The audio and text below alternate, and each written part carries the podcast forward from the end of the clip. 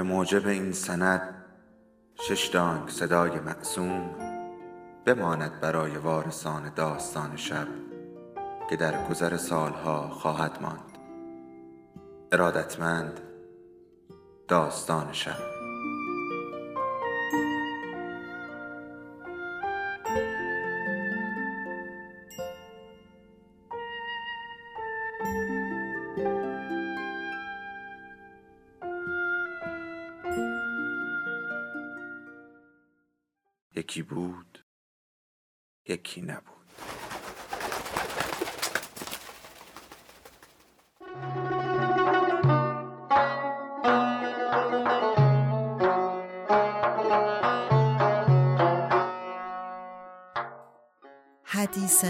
نفس مهر جلد چهارم از چهار پاره مادران و دختران. نوشته محشید امیرشاهی. فصل اول.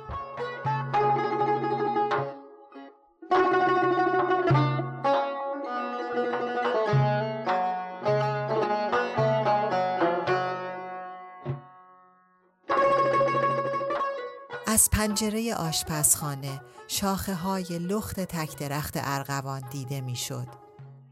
مهرولیا پلوپز برقی را به راه انداخت و در حین نوازش شیپی گربه سربی رنگ خانه درباره درخت فکر کرد. حالا که زمستان است ولی بهار هم خیال نکن به گل بنشیند. و به یاد عقاقیایی افتاد که به هنگام اجاره این بالاخانه در جای ارغوان کنونی استوار ایستاده بود و سالهای سال خوش خوش گل می‌داد. خانه را محض آن درخت گرفت و احتمالا به خاطر صاحب خانه که شباهتکی به پدرش سردار مفخم داشت. پنجاه سال پیش. پنجاه سال شد. عجب عمر میگذرد. یاد ایام جوانی جگرم خون می کرد. خوب شد پیر شدم کم کم و نسیان آمد. کاش نسیان یک باره می آمد. کم کم چرا؟ مرور خاطرات که این روزها هیچ جز حسرت و هرمان نیست. زمان به اختزای طبیعتش میگذشت گرچه احساس مهرولیا این بود که گذر زمان نه همیشه ضربی یک نواخ داشته است و نه هرگز آهنگی یکسان. دوران کودکی کجا زمان برای گذشتن شتاب داشت؟ هر روزش سالی بود. من شتاب داشتم که زودتر بزرگ شوم. از ده سالگی به یازده و از یازده به دوازده سالگی مگر تمام می شد. همه عمر بود. یعنی می شود هجده ساله شد؟ اوه حالا کو؟ جوانی هم گویا همه اش در بیست سالگی خلاصه شد. بیست سالگی چندین سال بود نه یک سال. بچه ها که یکی بعد از دیگری آمدند دیگر سال نبود که میگذشت. بچه ها بودند که بزرگ می شدند. روزی یک وجب به روال رستم دستان. از سی تا چهل هر سالش سال بود. هر ماهش حساب می شد. هر روزش رو به پیری داشت. چهل سالگی و پیری فقط نادانی سی سالگی چنین حکم می کند. وگرنه چهل عین جوانی است. آخ اگر برمیگشت آخ. ز حسرت جوانی به تو باز ناید. چرا ژاژ خایی چرا گربه شانی؟ نخیر باز ناید. پس چرا ژاژ خایی گذشت و دیگر هم بر نمی گردد اما عجب گذشت. از پنجاه سالگی به این سو چون برق و باد به یک چشم برهم زدن. حالا نوه ها ماشالله هر کدام پا زمین سر آسمان.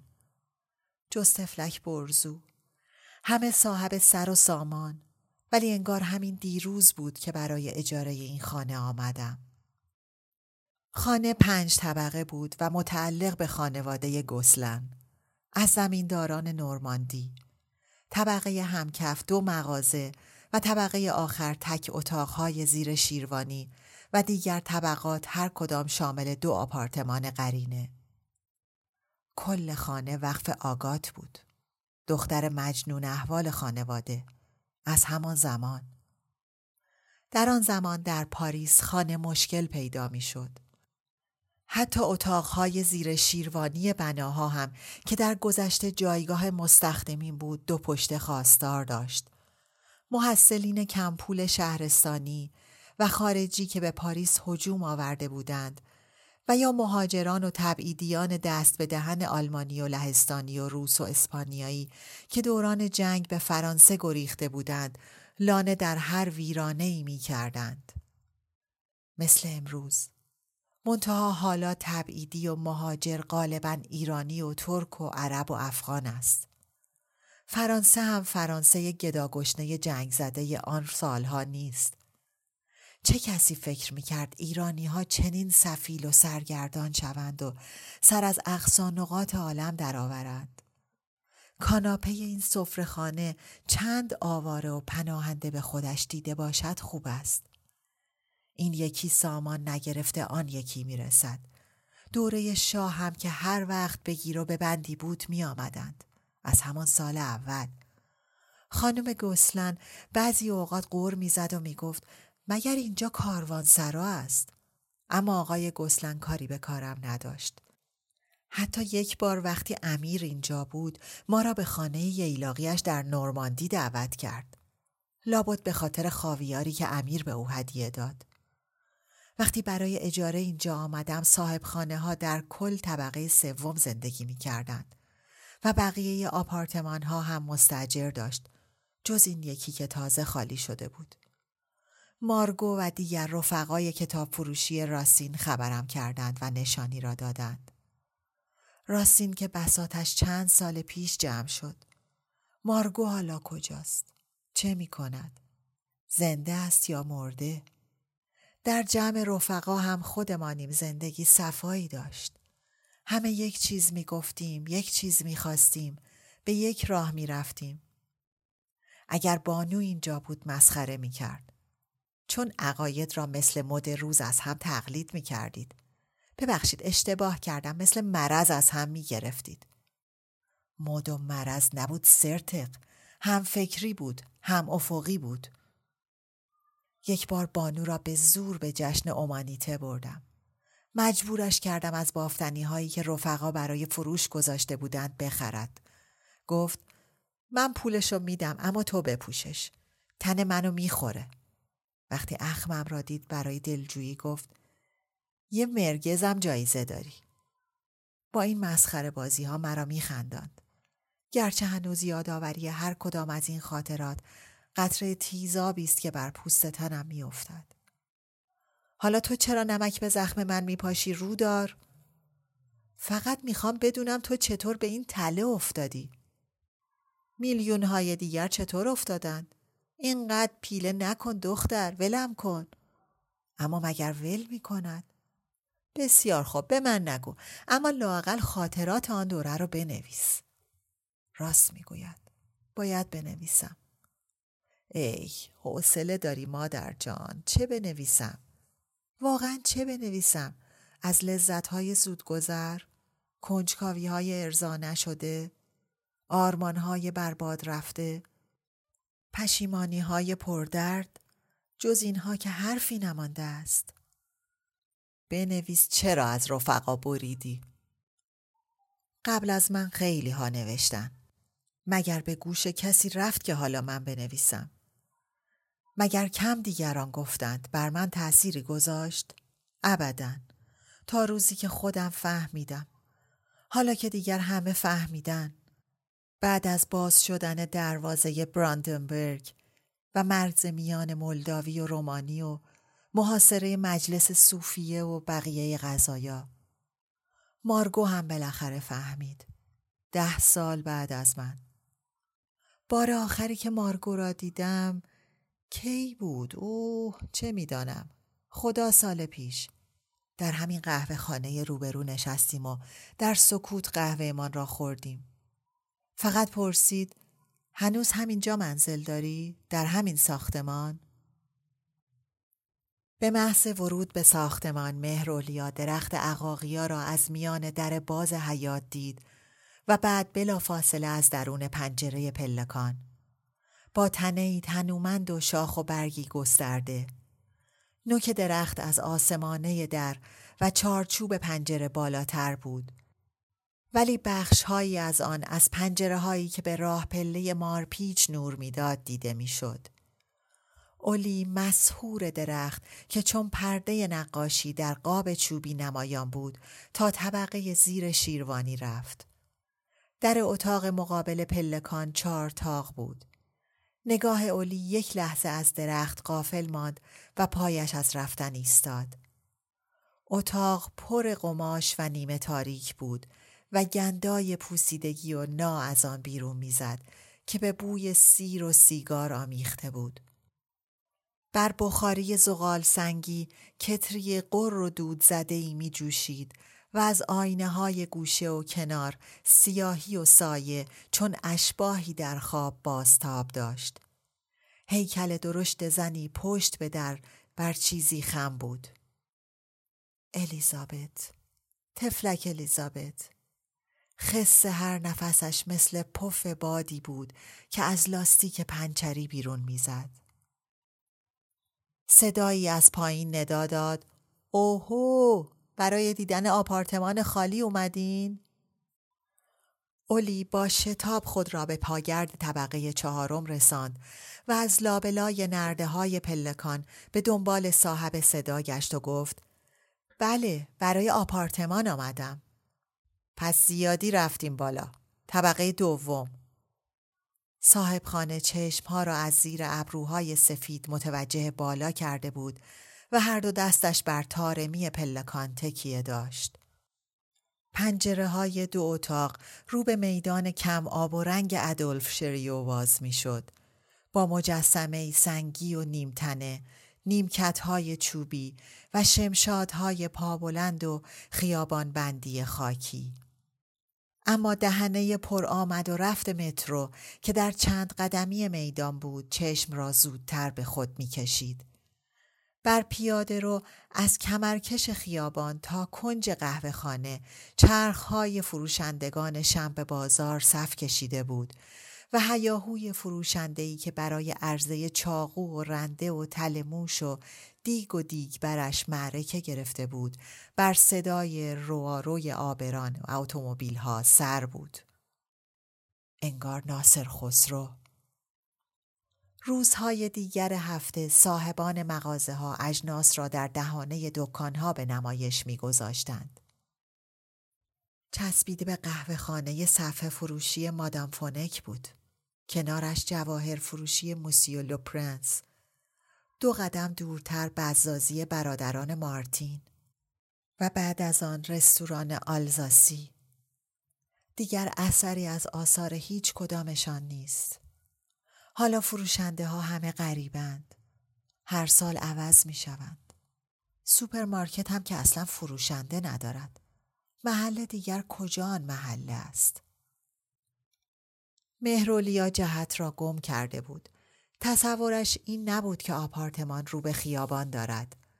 جنجال بیرون و تنگی محل و منظره اتاق زیر شیروانی خانه را از نظرش انداخته بود. باید در پی پیدا کردن جای دیگری باشد. مگر پیدا می شد؟ با اجاره بالاتر چرا؟ البته راحت تر گیر می آمد اما وقتی راه افتادم قدغن کردم که کسی از تهران برایم پول حواله کند. جز همان پانصد فرانک ماهانه که سرمایهاش به امانت پیش خواهرزادهام امیر سیروس بود. به فرانک قدیم می‌شد پنجاه هزار فرانک. بله دیگر دو صفر اضافه داشت. من هنوز به فرانک جدید عادت نکردم. پول قرار است همین روزها به یورو تبدیل شود. شاید هم شده است. مصیبتی داریم. بله پنجاه هزار فرانک برای آن وقتها کم پولی نبود. کاملا رفع حاجت می کرد. این امیر سیروس هم خودمانیم خلق و خوی خاصی داشت. بانو می‌گوید فرزند خلف پدرش عینه ابوالحسن خان. چاچول باز جانماز آبکش. تو این چیزها را از کجا میدانی؟ لابد از دده شنیدی حتما. از دده؟ من که دده را به چشم ندیدم اولی. تو هنوز هم دست بردار نیستی. همه بچگی به حافظه من شک داشتی و حالا سر پیری به شعورم. باز پرت و پلا گفتی دختر سر پیری یعنی چه؟ من مادر بزرگ شدم مگر در این عالم نیستی اولی جان گیریم شده ای جار زدن دارد نوبرش را آورده ای ای این بچه ها کجا قدر جوانیشان را می دانند. همه ماشاءالله قوره نشده مویزند. درباره دده انگار درست می‌گوید. دده را ندیده بانو. دید؟ نه خیر کجا دید؟ زیر پستانم بود که دده مرد. بله همه رفتند. دانه دانه. گفتمش نقاش را نقشی بزن از زندگی. با قلم طرح حبابی بر لب دریا کشید. مال کیست این شعر؟ مهرولیا بی آنکه برای یافتن شاعر چندان فشاری به ذهن بیاورد باز بر صندلی نشست و دوباره به درخت لخت خیره شد چه برگ و باری داشت آن عقاقی چه صفایی به این خانه می‌داد. این ارغوان که گل نمی‌دهد. کجا جای آن عقاقی را می‌گیرد؟ نه خیر. بهار هم خیال نکن خبری باشد. ای به هر حال من دیگر اینجا را اجاره کردم. چون در حد خانه دیگر رفقا بود. اگر بگویم بانو می‌گوید حالا که هر کدام صد تای تو را می‌خرند و میفروشند. بسیار خوب پر رو خانم. اما من که نیامده بودم اینجا به بریز و به پاش. نه اولی جان مسئله ریخت و پاش نیست.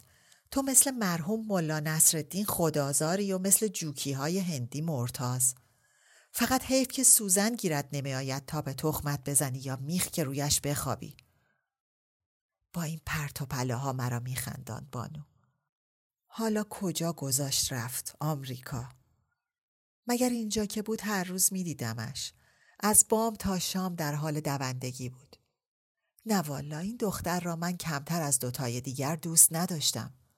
نه هرگز کاری نکردم که چنین تصوری بکند. ابدا. ولی خب با شهری نزدیکتر بودم. هم فکر بودیم. زوزو هم تحتقاری بود. به علاوه خیلی بچه بود که من آمدم. به من احتیاج داشت. بعد هم همدم و غمخوار من شد زوزو. در همین امارت خانه کرد. همینجا کنار من در آپارتمان بالا. صاحب خانه با آب و تاب به توصیف آپارتمان مشغول بود. گرچه می‌دانست طالب زیاد است این مشتری نشد دیگری. ولی هم طبق خوی فرانسویان عادت به چرب زبانی داشت و هم از خنده شیرین این زن جوان شرقی به شوق آمده بود. این گنجه خودش به اندازه یک اتاق جا داره تختم خوشخواب و راحته و با اشاره سر و دست مهرولیا را دعوت به معاینه کرد سامان خانه از تخت و گنجه گرفته تا میز و صندلی همه از چوب تیره قهوه‌ای بود و به تناسب قواره اتاقها جاگیر و سنگین. اولی به فشار دستی بر تشک و نگاهی به گنجه لباس قناعت کرد و با لبخند سری به تصدیق تکان داد. در حالی که در ذهن جملات را دنبال هم میچید تا در لحظه مناسب تحویل صاحب خانه بدهد و بدون رنجاندن او پی کارش برود. در انتظار آن لحظه پرسید حمام کجاست؟ آقای گسلند چشمها را به تعجب دراند و به سوال تکرار کرد حمام؟ او لالا مگه اینجا هتل ریتس خانم کوچولوی من همینقدر که توالت سر پاگرد نیست باید ممنون بود. دوش های شهرداری تو خیابون فالگیر ده دقیقه تا اینجا راهه. سه روزم در هفته بازه. فقط سه روز در هفته؟ دوره جنگ سوخت کجا بود خانم عزیز؟ اولی با خنده ای بلند گفت جنگ که تموم شده. اثراتش که هنوز هست. و با تکانهای سر و قرقرهای زیر لب که یا نشانگر زیاد خواهی مستجر بود یا نابسامانی های جنگ به راه افتاد. اتاق سوم و دو پستوی کوچک و آبریزگاه را با باز کردن در هر کدام در معرض دید مستجر گذاشت و به طرف آشپزخانه رفت و هر دولت پنجره اش را که رو به حیات سنگ فرش باز می شد گشود. ناگهان گویی عقاقیا با همه برگ و بار وارد خانه شد. در نیمه بهار درخت یک پارچه گل بود و دسته دسته خوشه های بلند بنفش و صورتی چون سینه ریزهایی از یاقوت کبود از هر شاخه آویخته بود. اولی تا کمر از پنجره به بیرون خم شد و نفسی عمیق کشید. حیات کوچک و چهار گوش بود و حکم انبار سرباز امارت را داشت. کیسه های دراز و کوتاه زباله در امتداد یکی از دیوارها بر هم سوار بود و تخته های فلز زنگ زده و لوله های آهنی زنگار گرفته اینجا و آنجا ولو شده بود و درست در وسط حیات باغچه گرد قرار داشت که بستر درخت عقاقی بود. تنها زینت خانه نقش و نگاری که سایه روشن برگ ها بر زمین سنگ فرش رسم کرده بود او را به یاد چنارهای یک دست و شاداب دو طرف خیابان باب همایون انداخت. لغانته سر باب همایون بود. دوران نامزد بازی با امیر به آنجا می رفتیم. یعنی بعد از عقد قبلش کی جرأت داشت. خوب دراز بود باب همایون خوب. از دروازه نقار خانه شروع می شد و می رفت تا در اندرون شاهی. چند بار اسم عوض کرده بود. در الماسیه، خیابان ارگ، دالان بهشت. همان دالان بهشت بود والا. چنارها از زمان صفویه به یادگار مانده بود با شاخه های گرهداری که از دو سمت در هم میپیچید و سراسر خیابان را تاقی می‌زد. اشعه تیز و تند خورشید بر بام این سقف سبز می شکست و براده تابشش از میان برگ ها و شاخه ها به نرمی و با نوازش پولک هایی از نور بر کف خیابان می ریخت. مثل شاباش سر عروس. در پای درختها به طول خیابان دو نهر آب جاری بود و در حاشیه هر کدام چمنکاری و باغچه‌ای پرگل. بعد همان حوز و گلکاری جلوی لغانته گل و گلدان و قلیانهای بلور با بادگیرهای نقره که بر کولش نشسته بود. نوای باران فواره بر گستره حوز خونکایی با خود داشت. به به از آن نسیم آن لرزه آب فواره با زمزمه مداوم از درون جامی فلزی به بیرون می جوشید و اوج می گرفت و با تصمه های نازک بر سطح سبز رنگ حوز نقش می‌زد و به بازی گوشی شتک ها را به هوا می پراند و حباب و کف و موج می ساخت. آخ یادش بخیر. از دو سه ساعت به غروب مانده لغانته قلقله می شد. مردم با اسب و درشکه و کالسکه و سواری خودشان را می. ما زمان خلوت آنجا می رفتیم. رفی نظام شوهر شمس و سلطنه هم معمولا آنجا در اتاق تخت نرد پلاس بود. شنیدم حالا بعد هفتاد هشتاد سال مردم باید مهر و تاسشان را هفت سوراخ قایم کنند و برای بازی زیر کرسی بتپند. سرش را با تأسف تو هم با تعجب چند بار تکان داد و دنباله فکرش را گرفت. اگر رفی نظام قبل از ما پیدایش نشده بود قدم زنان سر می رسید. غالبا رکاب می‌زد و با دوچرخه می آمد. گمانم به لج ملاها چون آخوندها دوچرخه را تکفیر کرده بودند. می گفتند هر که سوارش شود به درک واصل می شود. اگر تخم شیطان نباشد چطور می تواند روی دوچرخ حرکت کند؟ مرکبی که ولش کنی سر پا نمی ماند؟ لابد رو روک اجنه است که یک آدم دوپا را هم کول می گیرد و راه می رود. از این محملات خیلی می بافتند. رفی نظام هرس می خورد و سیبیلش را می تابید و کف به دهن می آورد و می گفت همچو دستار کثیفی که بپیچد ملا به کلافه است فنت ای سنم هور لقا آخوند شپشو را ببین که حرفهای گنده تر از دهنش می‌زند. اگر یکی بگوید سه پنجشهی پونزشهی قالب توهی می کند ولی می‌خواهد برای داروغه محل تعیین تکلیف کند. باید زد توی پوزش.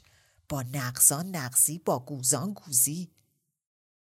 نماند که ببیند حالا آخوند داروغگی می کند عوض کلاه پاپاخی شیر و خورشیددار یه لگن امامه. عوض سبیل چخماقی دو قبض ریش. عوض قبای قرمز قبای سیاه. عوض خنجر کمری شال سبز. توف بر این چرخ گردون واقعا توف. داستانهای دیگری هم داشت رفی نظام. از ماشین دودی شاه عبدالعظیم از سید علمدار و وردستش از شامورتی بازی ها و از تعذیه گردان ها همه را دور میز لغانته با لودگی برایمان تعریف می کرد. در و دیوار و سقف لغانته پوشیده از عکس و تابلو و چلچراغ و دیوارکوب بود. تابستانها میز و صندلی را بر پیاده رو میچیدند. مثل کافه های اینجا. از آبجو و شراب هم خبری بود؟ یادم نیست. به هر حال چای و شیرینی و شیر و شربت بستنی و فالوده از صبح سحر تا دل شب در آنجا به راه بود. اما کی هوس خوردن داشت؟ قدم زدن تا نزدیک دارالفنون خرازی نوبهار و بالا پایین رفتن زیر سایه درختان از هر کاری شیرین تر بود. همه این درخت های چند صد ساله را دوره رضاشاه از بیخ زدند و جایش غیر و سیمان ریختند. افسوس افسوس. شعورشان به اندازه قهوه چی دم این خانه نبود که وقتی عقاقیا پوک شد و ژان پسر گسلن آن را از ریشه درآورد تنبانش را پایین کشید تا به جایش این ارغوان را بنشاند.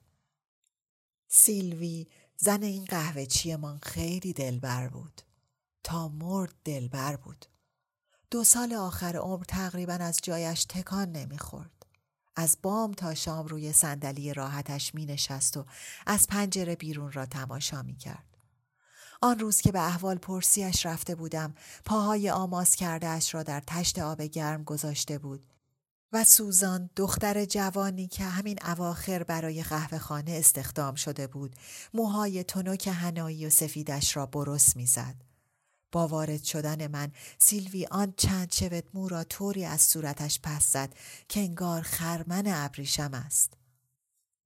مهرولیا باز به درخت بیبرگ که امیدی به تون دیدنش در بهاران هم نداشت خیره شد و پی افکارش را گرفت.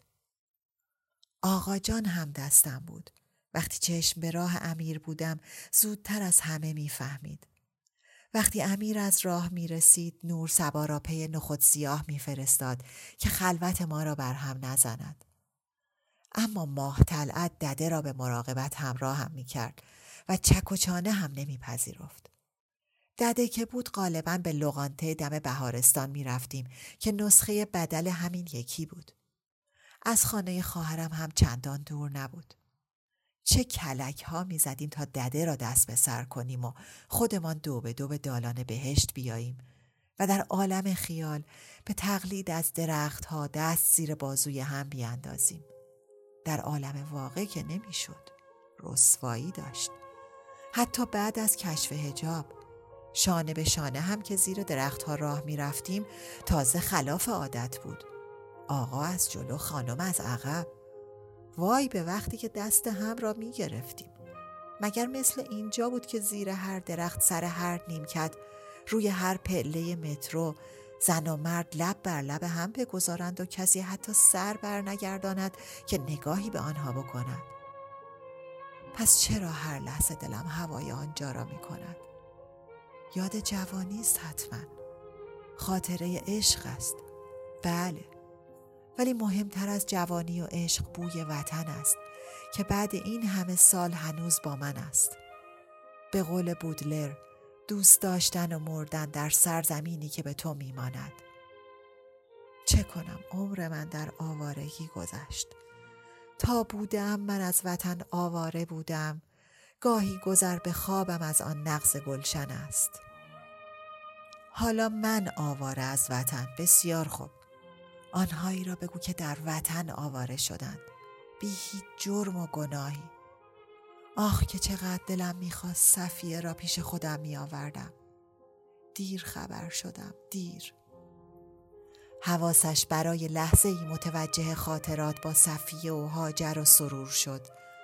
آن بازی گوشی های دوران کودکی آن نگرانی های فصل بلوغ آن گرفتاری های زمان جوانی آن جدایی های عصر پیری.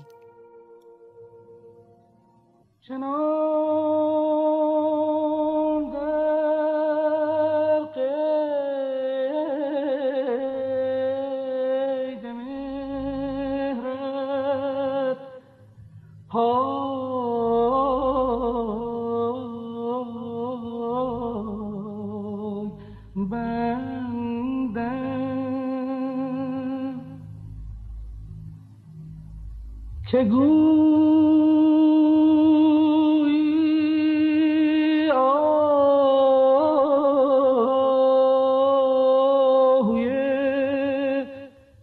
سردر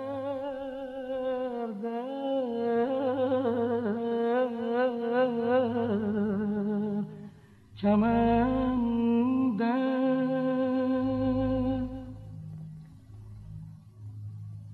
گهی بر درد بی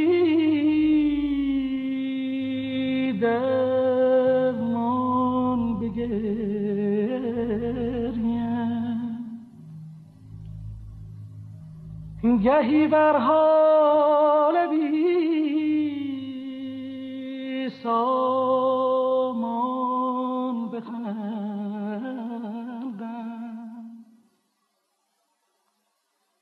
نه که دل بردارم از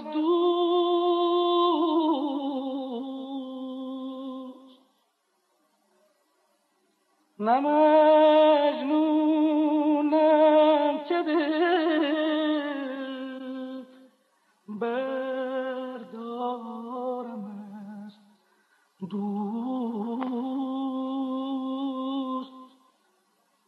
مدگر آقلی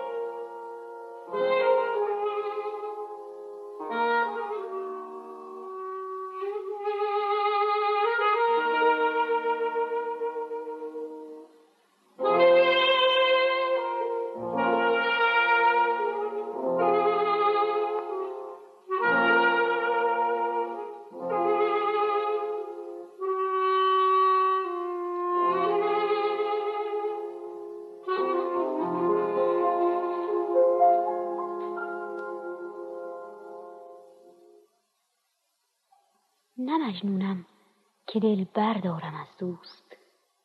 مده گر عاقلی بیهوده پندم. نه مجنونم که دل بردارم از دوست.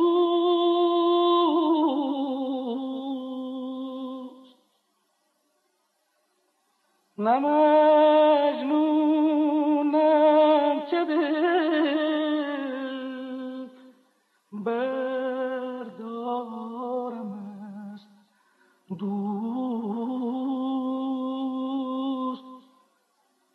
مدگر عاقلی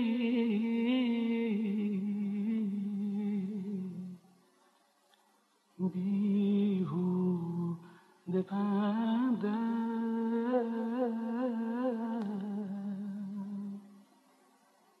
مدگر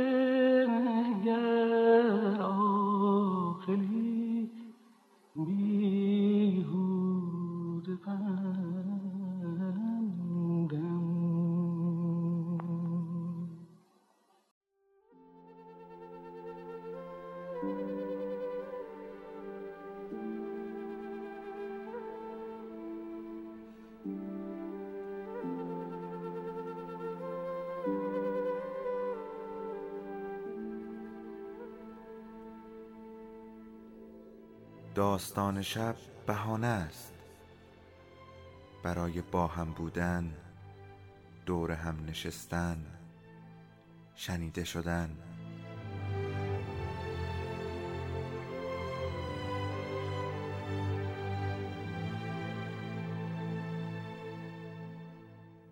صدای افسانه ها رو میشنویم